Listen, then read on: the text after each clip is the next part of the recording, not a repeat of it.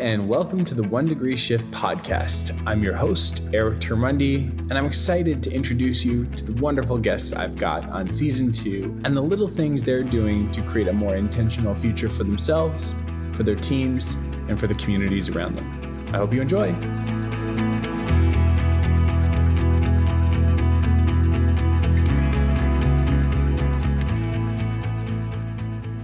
Jordan Ludwig, thank you so much for joining the One Degree Shift podcast. How are you today?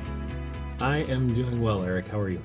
Doing well, thank you. You know, I'm I'm I'm grateful to have you on the podcast for for a series of reasons. Number one, we went to school together uh, years ago, uh, mm-hmm. And number two, I've admired your entrepreneurial spirit, your your your the journey that you've taken to help folks uh, across uh, across uh, Calgary, across the province, and and really across the country, um, do what they do a little bit better. Now, as founder of Stackd Consulting or co-founder of, of Stackd Consulting, I, would love to hear from you uh, what you're up to and and what, what's kept you busy for the last couple of years. Sure. So the last couple of years, let's let's truncate the last couple of years. Let's talk about the last couple of months. Let's talk sure. about the pandemic. Yeah. Um, the what's fascinating for us. So stackd, we're a we're a transformation consultancy is how I would think of, uh, about our firm. Um, so we help leaders for those projects that are big and hairy when the results matter most. And there's a lot of people that are in there and playing in that realm. I think what makes us unique is that we're very human centric. So there's a lot of other people that help you with your digital, your IT, etc. That's not us.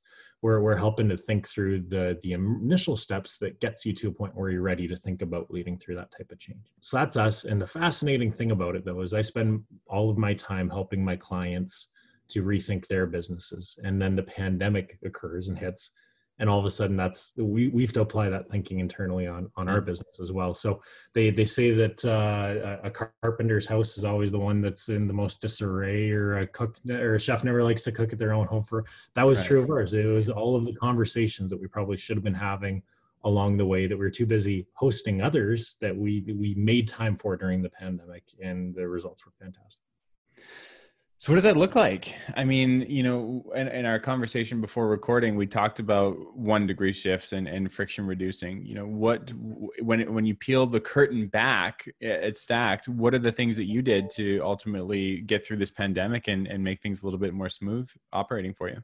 For sure. So the first thing I'd say was it was the I know other firms had a hard decision about uh, closing offices and, and going remote work or what that what that looks like for their context that was the easiest decision for us. Like I, I, made the, the choice driving down the highway back from back from a conference when the world was shutting right. down. I had to shut down the office, and the team was up and going the next day. So I think we we probably went in. It was very easy on the administrative side for it, and more of the questions were how do we keep the team motivated. Um, so much of what we do is a collaborative type of space. So it was logging into teams and figuring out your new rhythms for it. What we weren't ready for, and I was mentioning this a bit before recording for it, was the so easy for us to do remote work right now we weren't ready for our clients to do remote work and how can we add right. value in the same context and, right. and expense for that so so we noticed a, a, big shift down and and but the, the questions came to how do we keep the team motivated and working on things that are going to progress the business and that started first and foremost to say what's different in the world and how do we need to to think differently to help provide value for our clients for it and regardless on whether or not we're actually getting paid for it like the currency we're really mm-hmm. trying to mm-hmm. build a lot mm-hmm. of the mm-hmm. time in trust at those times and that can be tough when the we're also still looking at the the cash flow and the balance sheet and needing to make sure that we're paying the bills at the end of the day but yeah. um leading through the pandemic like the the shift to remote was incredibly easy rethinking our business model um and and spending the time internally to work differently were, were more of the harder shifts to make. So tell me a little bit about that process then. You know, how, how did you identify the things that needed to be changed first and what did that process look like? Was it was it fast? Was it the snap of the fingers once you decided what the pain point was or has it taken months to make that transition and and mm, I'd even perhaps was, for the clients too? Yeah, for sure. So I'd say it was slow until it wasn't. Um, and, and we, we had some big learnings out of the bat. We, we thought we were this entrepreneurial, nimble, firm and we we came up with this offering um, that we were calling the audible and it was helping companies to to go through their own pivots right. during that period. Right. we probably missed the market. It did it didn't do well and and a lot of the thinking that we heard back when we were testing it out in the market was this is fantastic. I wish you guys were here two weeks ago. It's funny how fast that is hey? Two weeks and you missed the boat. Yeah um, and and some of that's building out our own marketing capabilities and being in front of the right people at the right time for it and all of those were learnings but yeah it was it was definitely clunky to start and then what i noticed is we just stuck to it and we kept on talking about velocity and kept on talking about collisions and collaboration internally and you started to see a bit of a shift and it's probably not even where we want it to be long term yet because we are such a collaborative type of space and, and we need to find the, the best way to deliver that in a virtual environment or or whatever the hybrid's going to be in the future for it but yeah it missed the market so wasn't happy right off the bat but we learned so much even through the failure and that's big is is it, no matter what happens is you either win or you get better and that's the way that was the mindset we had to take i was going to say isn't that what learning is? I mean it has to come through some sort of i mean failure if that's what you want to call it or discovery if you want to flip it on its head too right? Yeah. So then, how do you provide this white glove service? I mean, you, talked about being in the boardroom with your clients. You talk about people centric, human first. You talk about high touch points. You know, there's no doubt the model was flipped on its head. How does an organization like yours then provide the service that it did still today?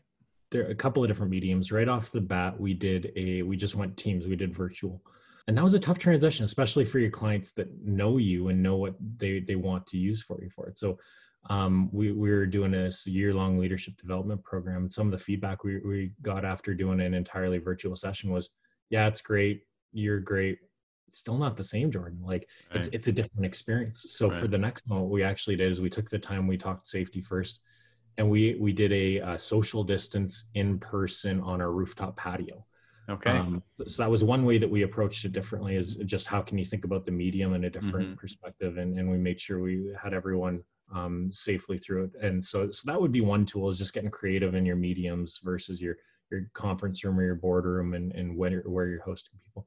The flip to that too is we've done a lot of work. We, we uh, online whiteboard. So much of our work is thinking mm. and, collaboration mechanisms. So we have a tool, Miro, that we we play into, um, and we, we're using that to host a number of our conversations and and use that as our our virtual meeting room place where we can bring everyone along the way. So um, results on that are positive. It still is clumsy, like it's going through its growing pains and and as you'd expect it to be. But what I've noticed too is uh, we talk about in in business, we talk about change management and creating a sense of urgency. a, a, real sense of urgency does that a lot better than anything else. No kidding. Um, yeah. So the, the, the clients they're they're willing to work with you a little bit, and they'll they'll go through some of those growing pains with you because they don't have a ton of other options either. We're right. all in this together, and that's a great place to be. Right. So tell me then your process for making these shifts and, and, and constantly improving, you know, didn't start in mid March. I mean, this is something that you've been doing for as long as I've known you, better part of a, mm-hmm. of a decade at, at least. Yeah. Tell me about that process that Stackd, uh, you know, has undertaken to continually improve the product, the serving, the, the, the yeah, the, the products, the, the service, the offerings, and ultimately is is making those shifts? Like how, how does something like the audible become built? And then how do you make an audible on the audible? There's there's a couple of different ways that we think about it but leadership's really important. That's where it probably starts for our clients for us internally everywhere right? And something that we're really passionate about is getting to the habits that are going to force it to excel.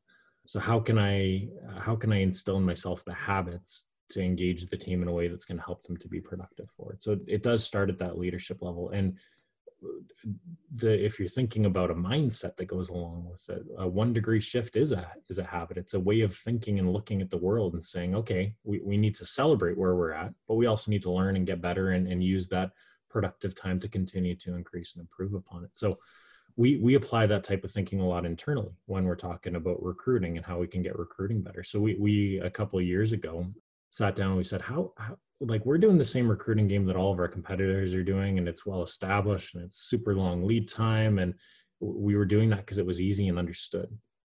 We weren't differentiating ourselves, and that that wasn't the right activity. That wasn't the right thing for our firm at the time. So to get together in the room and bring leaders along and say, okay, here's here's the objective we need to do. What are all the creative ways that we can actually get to do that?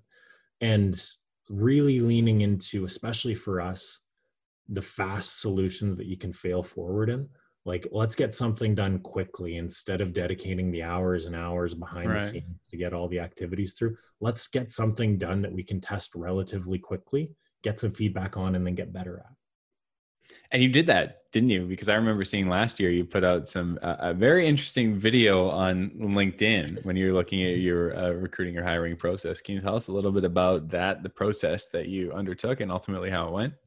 For sure. So it was for a net new role. We'd never had a external, just focused on sales roles. This was a, a business development rep role that we were hiring for, and we said, well, what are the attributes of a a BDR out in the market that you actually want? And and really for me, it was I want someone that's going to be incredibly inquisitive, that's going to be eager, um, uh, be a force, be super optimistic.